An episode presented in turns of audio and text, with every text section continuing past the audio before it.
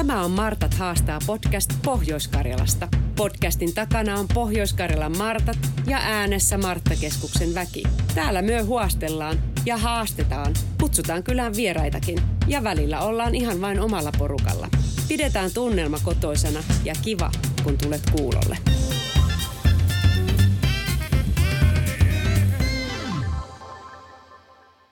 Tämä on Martat haastaa podcast ja tänään puhutaan joukkomuonituksista.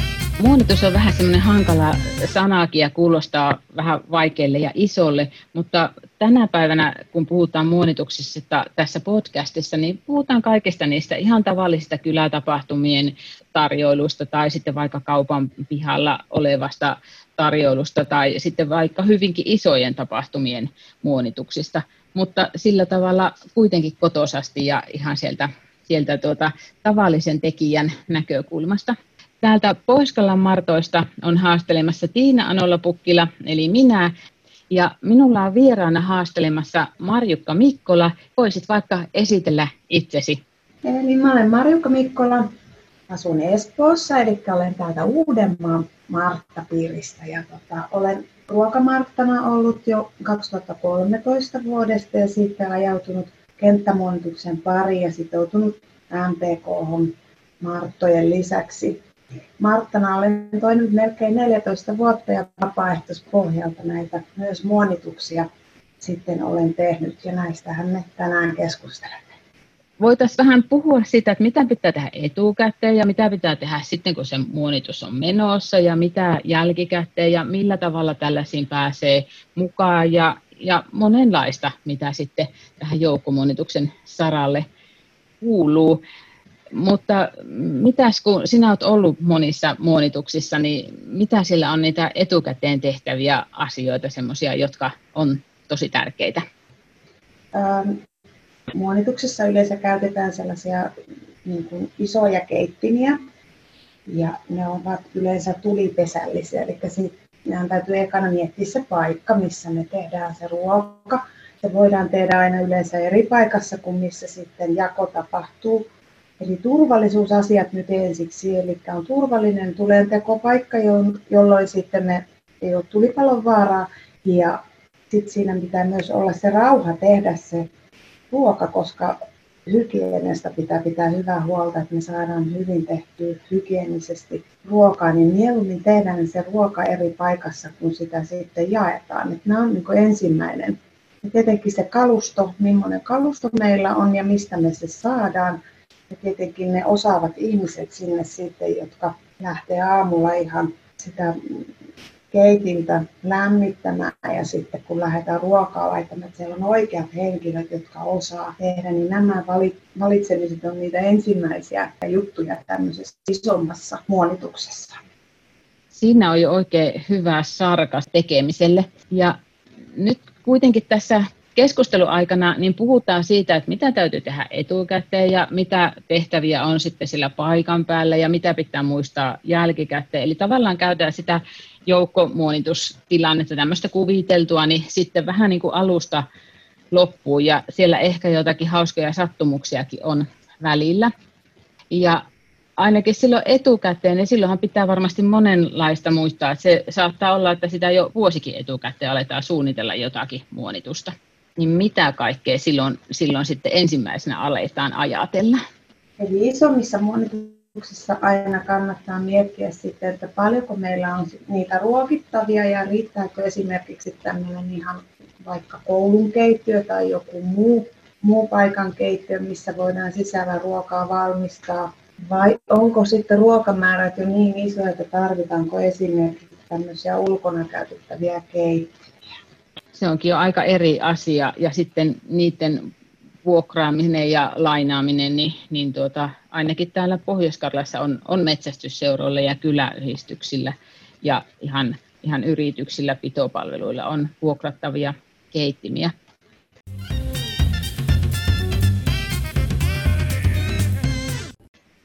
Ja sitten tietysti siinä on sitä joku tietty joukko, joka sitä alkaa sitä pitää, että yleensä ne on vapaaehtoisia tälleen, kun näitä Marttojen muonituksia ajatellaan, niin vapaaehtoisia täytyy saada mukaan, mutta niitä ei varmasti ihan hirmu iso joukko ei tarvitse olla, vaikka ruokaa, ruokaa on paljon niin siinä ruoan laidossa, että sitten eikö se kaikki muu, mikä siellä sivussa on sitten, mihin, mihin tarvitaan myöskin sitten ruoan jakeluun ja sillä tavalla niitä käsipareja. Joo, mä oon Martta-yhdistyksessä käynyt monesti sitten just apunakin tämmöisissä isommissa joukkomuonituksissa niin sanotusti, ja hygieniapassi täytyy olla sillä, joka sitä, sitä lähtee johtamaan. Muilta sitä ei välttämättä vaadita, mutta tuommoinen neljästä kuuteen henkeä siellä ruoanlaitto paikalla niin on ihan hyvä, hyvä määrä. Silloin saadaan hyvin jaettua tehtävät ja sitten saadaan, saadaan kuitenkin niin hyvin tiiviisti se porukka, porukka kasa, joka siellä keittiössä tai keittopaikalla toimii. Ja sitten, sitten täytyy ryhmittää ne jakajat ja, ja muut, muut sitten henkilöt, jotka siellä sen päivän tapahtumassa toimii, niin jakaa ihan porukoihin, että se vuorot on hyvä aina olla. Se varmasti on, että sitten se aikataulutetaan jo ajoissa ja tietää, että mihin hetkeen lupautuu sitten olemaan mukana. Taustahenkilöiden tehtävä on sitten vähän miettiä sitä, että miten, miten tarvitaan ja mihin vuoroihin tarvitaan sitten ihmisiä. Ja varmasti ne taustahenkilöt sen ruokalistan ja hankinnan ja semmoiset hoitaa kanssa. Kyllä. Ja sitten voi myös valikoida vähän niin kuin fyysisyyden kannalta, että millaiseen porukkaan minä olen sopiva. Jotkut vaatii tällaisissa isommissa muonituksissa niin kuin aamulla tosi varhaista heräämistä esimerkiksi. Ja se on monestikin, ollaan koko, koko ajan jalkojen päällä ja sitten joku jakovuoro taas voi olla semmoinen helpompi, että siellä voi vaikka istuakin välillä. Eli nämä tämmöiset niin kuin fyysisen kuormittavuuden jutut on myös sitten osa sitä turvallisuutta ja sekä myös sitä mukavuutta, että kukaan ei joudu niin kuin tekemään sellaista, mitä ei sitten jaksa tai koskaan ei ole tarkoitus tämmöisissä vapaaehtoishommissa itseään niin kuin, niin kuin väsyttää sillä tavalla, että jo seuraavana päivänä ihan poikki. Kaikille löytyy tehtävä ja tämmöisen eri niin kuin tapahtumien järjestäjä porukka, niin kanssa kannattaisi miettiä, että millaisia, millaisia henkilöitä me tarvitaan mihinkin ryhmään, eli todellakin tämä aikatauluttaminen ja tämmöinen henkilöjako eri, eri ryhmiin on hyvinkin tärkeää.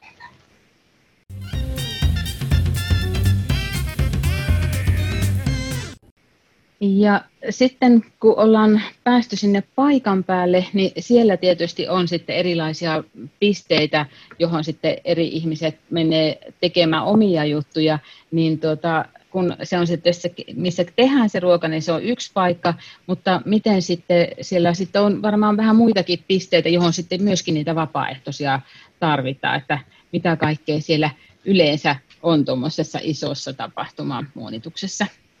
Joo, eli sitten se ruoan laittopaikka on eri paikka kuin se, missä se ruoka jaetaan.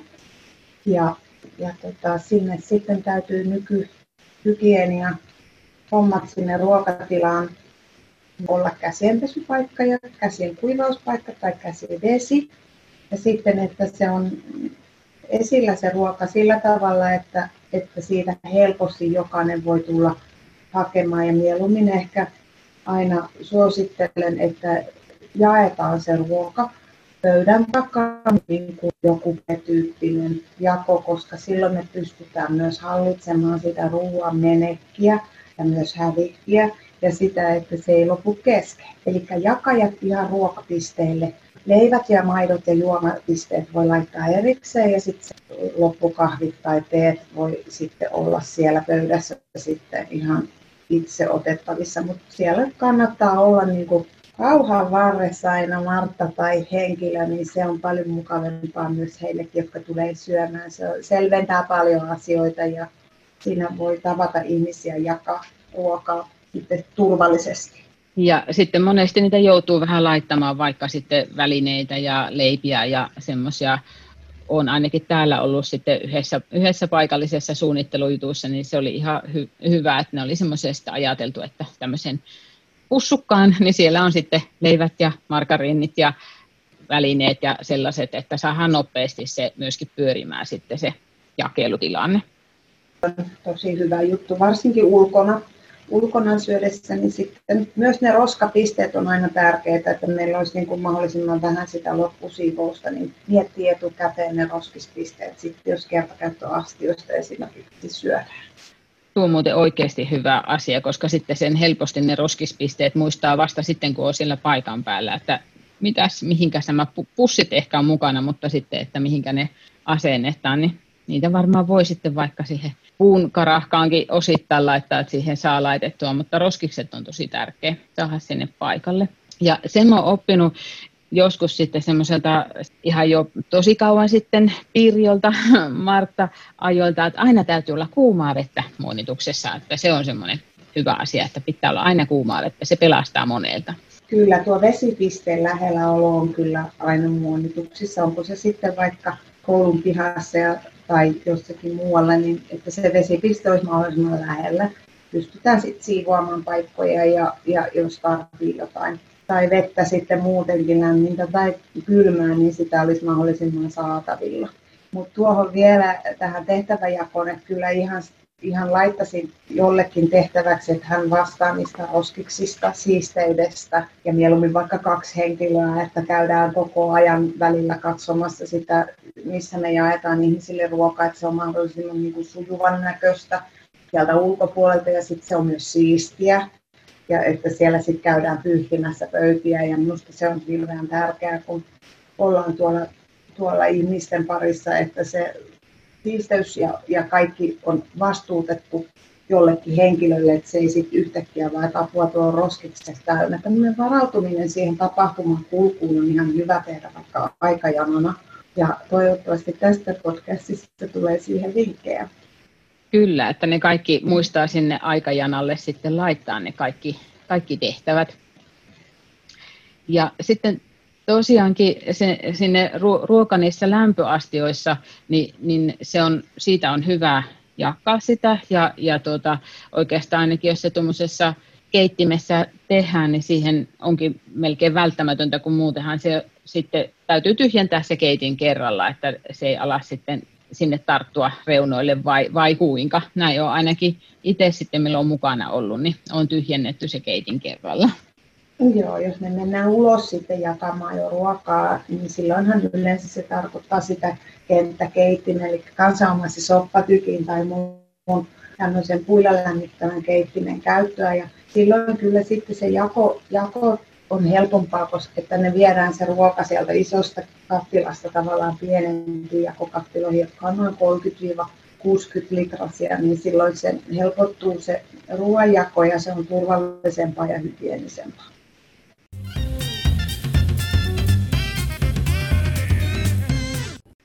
Ja sitten noita kysyy monesti aina, että mitkä on semmoisia hyviä, hyviä ruokia yleensäkin tehdä tämmöisellä isommalla yhden kattilan taktiikalla, niin sitä monesti kysytään, että mikä se on, voiko se olla jotakin muuta kuin hernekeittoa tai keittoa.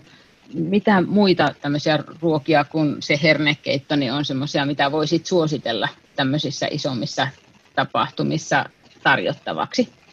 Yleensä tämmöisillä isommilla keittimillä tai kattiloilla tätä ruokaa on aika helppo tehdä. Eli, eli ihan jauheliha, perunapata tai, tai makaronijauhelihapata. Keitothan on tosi, tosi niin kuin puhuitkin hernekeitosta, mutta voisiko se olla jotain muuta keittoa, vaikka lihakeittoa tai tuommoista helposti tehtävää keittoa. Näitähän saa monesti tukuista jo valmiiksi niin kuin kuorittuna ja pilkottuna. Kaikki kasvikset ja perunat, että se semmoisen isomman keiton keittäminen ei olekaan niin iso töinen, vaikka heti luulisi. Vaikka isosti tehdään, niin se on hyvin jäsenneltyä, niin se tulee aika helposti. Ja tuotteita löytyy, jotka helpottavat näitä isompien ruokien tekoa.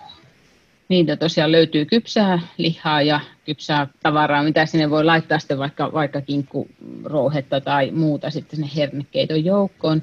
Ja sitten näitä tosiaan näitä kasviksia, että kun pakastekasvikset on niitä ihan tuttuja, mutta sitten jos pääsee sinne tukkuun tai sitten jo paikkakunnilla voi olla tämmöisiä tuoretukkuja kanssa, että meillä esimerkiksi täällä lähellä on sitten tämmöinen Se on Liberi Juurespakkaamo oli aikaisemmin, mutta nyt kun en muista sitä uutta, uutta nimeä, mutta siellä on kuitenkin paikallisia juureksia, saa tilattua sitten joko keittojuureksia tai jotakin tiettyä, vaikka että jos haluaa parsakaalia, kukkakaalia ja niin poispäin, niin, niin tiettyjä kilomääriä, että saa sitten ihan paikallista ja ihan, että se on niin kuin tuoretavaraa, niin niitä kannattaa kyllä hyödyntää. Ja niissä pataruissa varmasti se liemen väärä on vaan sitten pienempi ja varmasti syöminen on paljon helpompaa sitten kuin ainakin maasto-olosuhteissa, niin, niin tuota, sen pataruuan syöminen on sille ruokailijalle paljon helpompi kuin se keitto sillä kertakäyttölusikalla tai sitten sillä lusikkahaarukalla. Kyllä, olet aivan oikeassa tuossa ja kyllähän puuraa oikeita soppatykeillä. Et esimerkiksi meidän yhdistys Matinkylän Martat Espoossa on jo yli kymmenen vuotta keittänyt soppatykeillä niin ison omenan kauppakeskuksen joulunapajaispuurot ja sieltä me ollaan jaettu jo kahta ja puolta tuhatta annosta ja, ja puuroa yleensä ei ole totuttu tuollaisessa kenttäkeitimissä niin kuin tuolla kansanparissa näkevän, että kyllä se on yleensä se hernekeitto ja se ei yllätys onkin suuri, että siellä on ihanaa riisipuuroa siellä keittiössä. Keittimen mahdollisuudet ruoanlaitossa on kyllä laajat. Sopivat ruoat kyllä varmasti löydetään sitten, kun suunnitellaan hyvin. Ja mikä siinä on semmoinen hyvä vinkki sitten siinä tehdä riisipuurossa, että miten te saatte, ette varmaankaan sinne maitoa, maitoa laita sinne tykkiin, vaan jotakin, jollakin muulla lailla sitten teette sen riisipuuron. Joo, siitä yli kymmenen vuotta, kun me lähdettiin sitä riisipuuroa tekemään tuollaisella keittimellä, kun me ihan Uudenmaan Marttapiiristä kysyin, niin sieltä sadan hengen ohje löytyy tämmöiselle, että se keitetään se riisi veteen lähes kypsäksi ja sen jälkeen sinne laitetaan tämmöistä laktoositonta, onko se sitten ruokakermaa, vistikermaa, mutta maitotuotetta niin kuin jälkeenpäin, niin silloin me ei poltta sitä pohjaa ja se on aika... Aika kiva keitettävä, että siinä ei tarvitse vahtia paljon. Ja se on ihan Marttojen joulupuuro, esimerkiksi googlettamalla löytyy se ohje. Eli siellä on aina saman verran riisiä kuin sitä, sitten sitä onko se sitten laktoositonta ruokakermaa tai vistikermaa. Niin määrät on samat riisin määrä sekä tämän maitotuotteen määrä. Se on aika helppo. Ja mä olen esimerkiksi ihan tehnyt mun oman jouluni puurot jo yli kymmenen vuotta sillä reseptillä ja toimii todella hyvin ja tulee maukas ja hyvä puuro. Näin, kyllä sama, samaksi täytyy tunnustautua, että sama, se, se ainakin meitä kovasti yhdistää, koska se on, silloin jouluaikoihinkin on kovin paljon tekemistä siellä omassa keittiössä, niin ei sitä muista sekoitella sitä maitoon keitettyä puuroa, että sitä on laittanut kanssa saman verran riisiä ja saman verran ruokakermaa. Ja samoin kuin piirakka, Karjalan piirakkapuuroon sitten myös.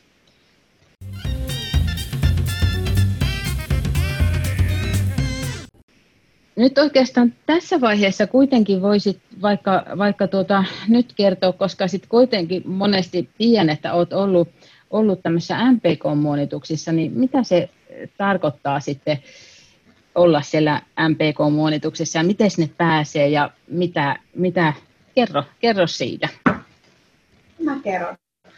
Eli Marttapiirit ja, ja Marttaliittokin on niin kuin tässä nyt tekemässä yhteistyötä M P K:n kanssa, joka on vapaaehtoinen ma- maanpuolustuskoulutusyhdistys, joka tekee viranomaisten kanssa ja eri vapaaehtoisjärjestöjen kanssa tällaista turvakoulutusta ja varautumiskoulutusta. Ja skaala on laaja. Ja, äh, nyt Marttaliitto on strat- Strategia kaksituhattakaksikymmentäkolme liittyy nimenomaan tällaiseen vähän isompaan varautumiseen, että meillä, meillä Martoilla alkaisi tulla myös sellaisia kotivarautumisen lisäksi niin tällaisia taitoja, että me pystyttäisiin olemaan yhteisössämme apuna esimerkiksi tämmöisissä isommissa joukkomuonituksissa. Ja M P K tarjoaa tämmöisiä muonituskursseja ihan sivileille. Ja sinne minä olen mennyt silloin kaksituhattakolmetoista ensimmäisen kerran ihan Ruokamarttana, kun suositelin. Minä kanssa viime syksynä olin tuolla Sotinpurolla sitten tämmöisessä, se oli, taisi olla huolto, huoltokurssi, että siellä sitten tehtiin sille kurssille kurssiruokia ja se oli kyllä hyvin opettavainen viikonloppu ja sinne olisi voinut ilmoittautua ihan, tietysti ne aina hyväksytään siellä, että on sitten sitten mahdollista, mutta kyllä varmasti kaikki innokkaat pääsee, pääsee sitten sinne muonitus, koulutuksiin. Sinne ei ja, ole oikeastaan, sinne ei tarvitse varusmies, varusmiespalvelusta, ei tarvitse, se on tarkoitettu siviileille, se on yleensä maksuton myös martoille. Ja ainut mitä voi itse miettiä, että, että jaksaa fyysisesti siellä ja varusteitakaan ei tarvitse hirvittävästi kotoa olla, että sieltä tulee sitten kyllä suojavarusteet päälle ja sitten ohjeistus, mitä voi kotoa ottaa mukaan. Että hankintoja tämmöiseen muodotuskurssiin osallistumiseen ei kauheasti ole. Ja muita muonittajia sitten tämmöistä niin kuin vaikka sitten M P K:n järjestämien kurssien ja marttojen mukana olevien muonittajien lisäksi on vaikka sitten palokunta naisissa voi olla, että on, on sitten näitä, jotka järjestää hälytysmuonituksia ja yleensäkin sitten joukkomuonituksia, että muissakin järjestöissä sitten toimitaan.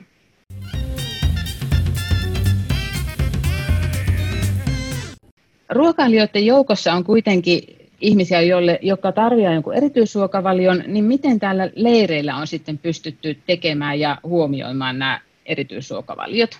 No monesti isommissa ruoanlaitoissa niin sä pystyt sen erityisruokavalion, sä tiedät jo etukäteen monta, kun erityisruokavaliolaista siellä ruokittavissa on, niin monesti siellä ihan ruoan Alku, alkuvaiheessa niin sä monesti pystyt käyttämään niitä samoja aineksia, mitä siinä pääruuassa on. Ja tavallaan eriyttämään sieltä sitten sen annosmäärän pois. Mutta sitten, jos mennään, mennään sitten tuollaiseen vaikeampiin ruoka, ruoka-allergioihin, niin kyllä ne sitten ne ruoat tehdään ihan erikseen ja erillisessä paikassa kuin se muu ruoka. Ja jaetaan sitten tuommoista tutuista isoista ruokatermareista, että ne on aika kätevät käyttää. Eli tehdään erityisruokavaliot sitten erikseen ja siihen, siihen yleensä löytyy sitten jo omista porukoista semmoinen henkilö, joka on niitä tottunut tekemään. Ja tällä tavalla saadaan se, se ruoka turvallisesti sitten jaettua myös tällaisille ruoka-erityisvaliosyöjille. Ja se on kyllä tosi tärkeää tietää ne etukäteen, koska eihän siellä sitten ollaan monesti, monesti tuota, ei olla kauppojen äärellä ja ei voi käydä sitten täydentämässä niitä varastoja, että ne täytyy olla jo siinä kaikki paikan päällä. Ja sitten se varmasti on se kaikista mukavin aika, kun siinä sitten ne ruokailijat tulee siihen jakopisteen luokse ja varsinkin sen jälkeen, kun ne sitten siitä lähtee sitä jakopisteitä, niin kyllä on aika, aika tuota, monesti varmaan ne kiitokset, jotka käydään huikkaamassa sinne keittiön puolelle vai, vai kuinka? Kyllä ihan, ihan tuollaisessa tulee jo heti, kun näkevät ruoan ja, ja näkevät sen, sen porukan, joka sitä ruokaa jakaa. Se on hirveän sosiaalinen ja mukava tapahtuma. Ei sitä turhaa sanota, että hyvä ruoka, parempi mieli.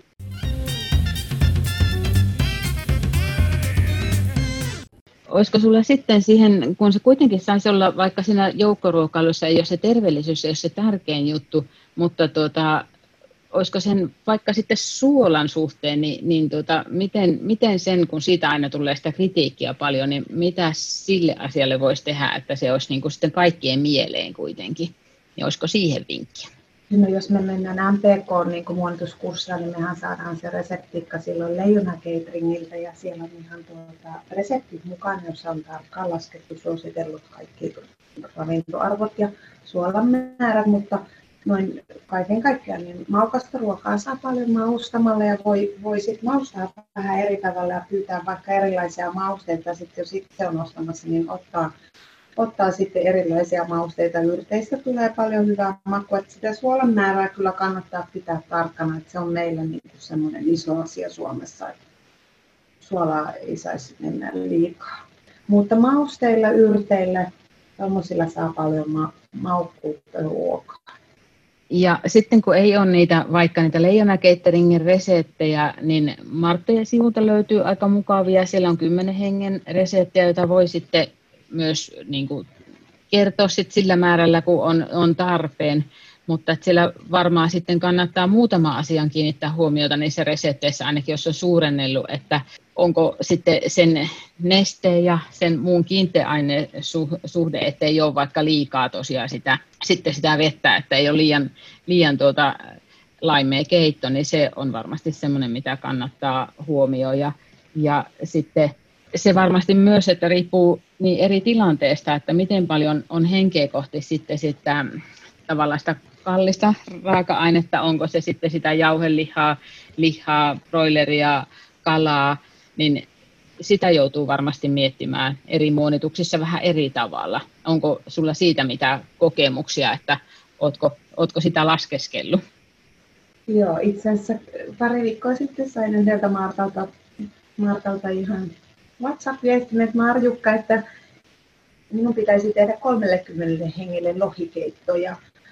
Ja mä googlettelin, Martoista löytyi ihan kaksikymmentä hengen ohjetta, mutta sitten löysin netistä semmoisen isomitta piste fi, jossa on semmoinen, appli, ei se ole applikaatio, mutta siinä on semmoinen sivusto, että sä voit laittaa raaka-aineet ja, ja keiton nimen esimerkiksi, ja sitten sä laitat ateriamäärän, niin tämä, tämä isomitta piste fi sitten laskee sulle ne kaikki määrät, mitä sä tarvitset eri kasviksia, perunaa tai sitten sitä pääraaka-ainetta.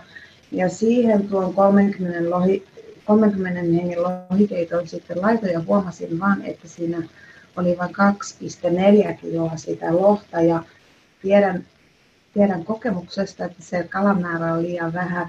Ja sanoinkin tuossa aikaisemmin jo, että, että aina se, että sitä jaetaan sitä ruokaa, niin silloin sä pystyt sitä kontrolloimaan, että kaikki oikeasti saa saman verran sitten sitä pääruoka-ainetta, ettei, ettei käy niin, että joku jää sitten lohikeitossa niin ilman niitä lohia.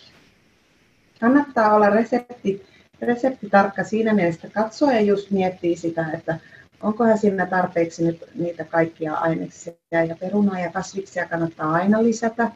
Ja muistaa sitten myös, jos sitten käytetään noita kasvipohjaisia niin sanottuja maitotuotteita, jotka on suurimmaksi osaksi vettä, että ne kyllä niin kuin vesittää monen keiton, että tätä kannattaa huomioida sitten siinä käyttää vaikka maitsenaa ja tuommoisen suurustamiseen sitten, koska semmoiset kasvisrasvapohjaiset ei saostu samalla tavalla kuin maitopohjaiset ruokakermat.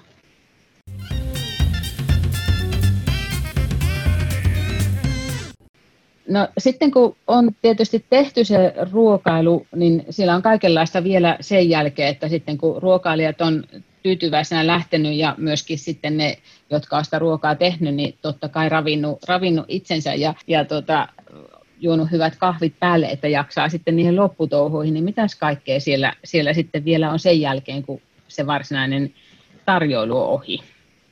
Eli just sen tarjoilun aikana jo ne roskapisteet kuntoon ja sitten voi jo valmistaa sitten siellä sitä loppusiivousta, että tarvitsetko tiskata jotakin, niin sinne voisi hyvissä ajoin jo lähteä oma ryhmä sitten, että mitä, mitä sieltä voisi jo tiskata ja, ja olla niin kuin askeleen edellä koko ajan tätä tapahtuman loppuakin ajatellen, että sinne ei tarvitse sitten jäädä yötä myöden sitten tämän vapaaehtoisporukan. Hyvä organisointi myös sinne loppusiivouksiin ja miettii porukalle, että mitkä on meillä tilat ja missä ne voidaan sitten tiskata ja miten tiskikone toimii, pikku opastus ennen sitä koko juttua niihin ja mihin roskat viedään sitten sieltä roska, roskapisteiltä ja selvittää ne kaikki. Ja kyllä se sitten yleensä siitä aika liukkaasti menee, kun ne on hyvin suunniteltu etukäteen se, se sitten. Ja jos siellä sitten ruokaa jää, niin pyytää näitä, jotka siellä vapaaksena toimii, niin jo etukäteen ottamaan kotoota niitä astioita, millä voidaan kotiin sitten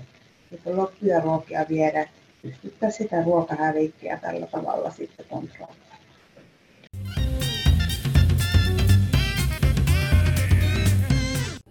Onko siellä sattunut jotakin semmoisia hauskoja sattumuksia niiden noilla muonitusreissuilla, jännittäviä tai pelottavia tai hauskoja tai mitä vaan, mitä tulee mieleen sitten? Varmaan tulee paljonkin asioita, mutta minkä haluaisit kertoa sitten vaikka podcastin kuuntelijoille? No kyllä niin tuolla, niin jos kenttämuonituskursseista sanon, niin se ei ole pelkästään jännää, niin kun lähtee aamu neljältä keittämään jotakin puuroa ja otsalamppu päässä. Mutta sitten ihan perusmartta, niin kuin esimerkiksi Matinkylän Martojen yli kymmenvuotisella joulupuuron keitolla, niin kyllähän siellä aina on tapahtunut milloin mitäkin, mutta me ollaan opittu ja me ollaan aina valmiina, että ei, kaikki ei varmasti mene niin kuin stranssössä ja me pystytään ehkä myös ennakoimaan niitä, mitä saattaa sattua, mutta kyllä meillä on, meillä on keikahtaa koko puurokattila numinniskoja, on pursunut puurot yli ja pitkin pihoja, on pesty puuroja ja ihmiset on odottaneet meidän puuroja, mutta tyytyväisinä sitten ottaneet vastaan, kun jako on alkanut ja olla kyllä ymmärtäneet, että tekevälle sattuu. Että, että hyvällä, hyvällä tota asenteella niin näistäkin pikku epäonneista niin selviää ja sitten niitä on kyllä aina aika hauska muistella. Näin ne jää kyllä aika hauskana mieleen ja muistoihin, ja meilläkin täällä Pohjois-Karjalassa on niin kuin kaikenlaisia muonituksia silloin aikaisemmin ollut. Ihan Martta Piiri on niitä järjestänyt, nyt lähivuosina ei niinkään, mutta, mutta tuota, sitten on myöskin yksi semmoinen hauska muisto itsellä, että, että kun en muista syytä, että minkä takia, mutta ihan Lahden pohjaan pyöttiin sit meitä pientä porukkaa, että lähtekää, lähtekää tekemään sinne suomalaisille, jotka on tulossa sinne johonkin, joku Jaakkimaan kirkon tilaisuus se oli, ja ehkä noin yhdeksänkymmentä, tuhatyhdeksänsataayhdeksänkymmentä tai siinä main oli se tapahtuma, niin, niin tota, se jäi kyllä kaikkinensa se muonitus mieleen, että siellä oli sitten venäläisiä soppatykkejä, jotka oli, oli sinne varattu tosi siististi ja hyvin, mutta no, puut oli aika vähäisiä ja ohkaisia ja vähän risulinjallakin osin, mutta sitten me päästiin paikalliseen varuskuntaan loppujen lopuksi sitten tekemään se keitto, ja sitten bussikuskit jakoi sitä keittoa. Et siitä on jäänyt tosi mukavat mielikuvat, että kaikki aina järjestyy kuitenkin, että sitten kuorittiin, kuorittiin perunoita siellä tai mitä tehtiinkään, että, että tuota, se järjestyi tosi, tosi hyvin, että yleensä näin on tapana käydä. Kyllä tämä on niin kuin yhteisöllistä niin kuin tekemistä ja se, se, niin kuin se riemu sitten sen jälkeen, kun joku tapahtuma on onnistunut ja, ja ollaan porukalla se tehty, niin siitä, siitä kyllä saa elämälle merkityksellisyyttä ja, ja iloa elämään. Et, et kyllä mä lämpimästi suosittelen, että jos haluaa yhtään mennä koittaa, niin aina löytyy sopiva tehtävä tämmöistä isommistakin muonituksista sitten ja, ja tuonne vaikka M P K on. Kenttämuonituskurssillekin niin tullaan ihan rohkeasti, että me pyritään pitämään se matalana kynnyksenä. Mä toimin esimerkiksi täällä Uudellamaalla siinä kouluttajana. Eli ei siellä tämän kummempia tyyppejä ole kouluttamassa, mutta koitetaan pitää iloisena, iloisena ja, ja, ja semmoisena matalan kynnyksen alueen on tuo kenttämuonitus myös. Ja lämpimästi kaikkia Martoja kyllä suosittelen kenttämuonituskurssille tulevan ja ihan muutakin siviilejä, jota se asia kiinnostaa.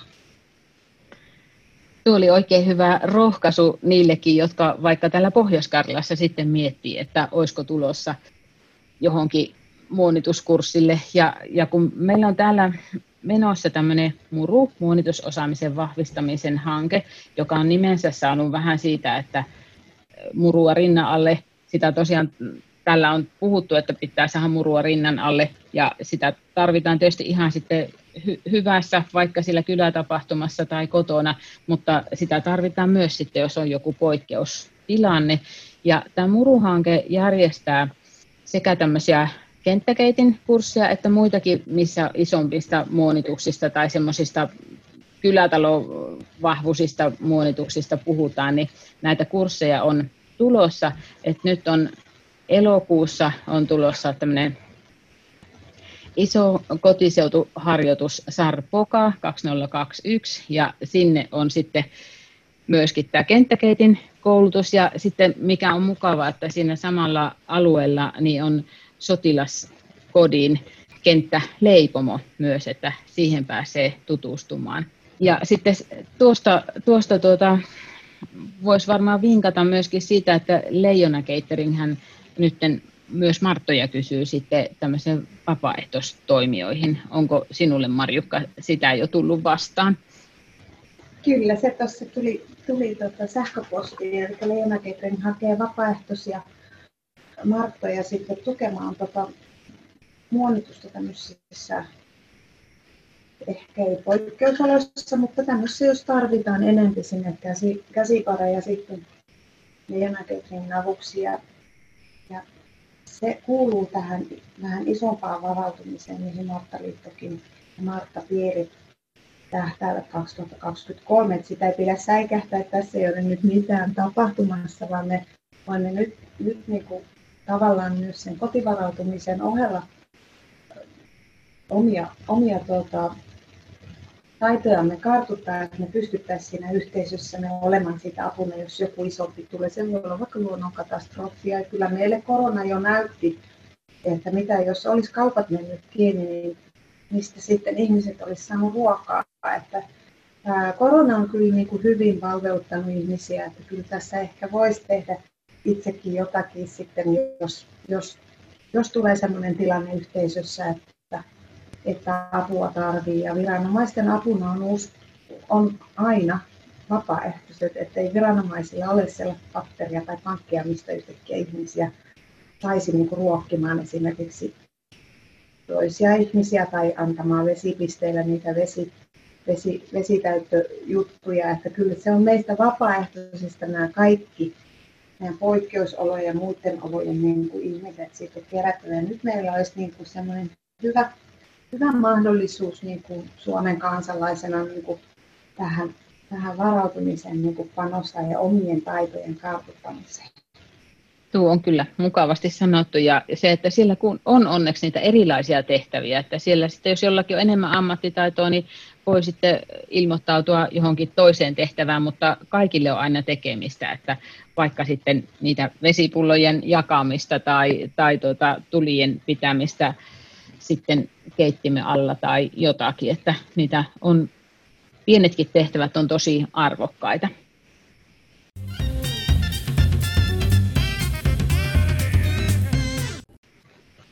Mutta nyt varmaan kiitän kovasti Marjukkaa, kun olit tässä juttelemassa. Ja, ja tota, en tiedä, haastaisinko sinut luovuttamaan sen, nyt sen lohikeito-ohjeen, jos se annettaisiin tuonne sitten isommallekin yleisölle, kun sait sen etittyä ja sitten sait vielä katsottua sinne sen kalamäärän kohilleen, niin se olisi aika mukavaa, että olisi semmoinen Marjukan tuunaama lohikeitto sitten jaossa, niin onnistuiskohan, onnistuiskohan se? Mä voisin sitten laittaa tuonne meidän Instagramiin, missä näitä nyt erityisesti on, ja sitten Facebookiin myös. Joo, mutta jaan to- todellakin sitten sulle sen ohjeen, niin kaikki saavat sitten sen teidän kautta. Oikein mukava. Ja sitten mä ihan fyysisesti varmaan tavataan sitten siellä, siellä tuota Nasta Friski -harjoituksessa, että nyt ollaan vaan nähty tämän Zoomin välityksellä, miten ollaan tämä nauhoitettu, ja, ja tuota, mistä, mistä Marjukka edes tuli niin kuin mieleen, niin, niin tuota, Twitterin kautta, että siellä on nähnyt näitä, näitä muonitusjuttuja, joissa olet monessa ollut mukana, niin sieltä, sieltä sitten tuli, että olisi kiva saada vieraaksi tänne. Mutta kiitos, kiitoksia kutsusta ja toivotan Muruhankkeelle oikein onnea, ja Martat, osallistutaan rohkeasti sinne. Siellä tulee kivoja kokemuksia. Kiitos kutsusta. Kiitos. Ja sieltä Marttojen, Pohjois-Karjalan Marttojen Instagramista sitten löytyy, ja siellä voi kommentoida näitä asioita. Hei hei! Hei hei!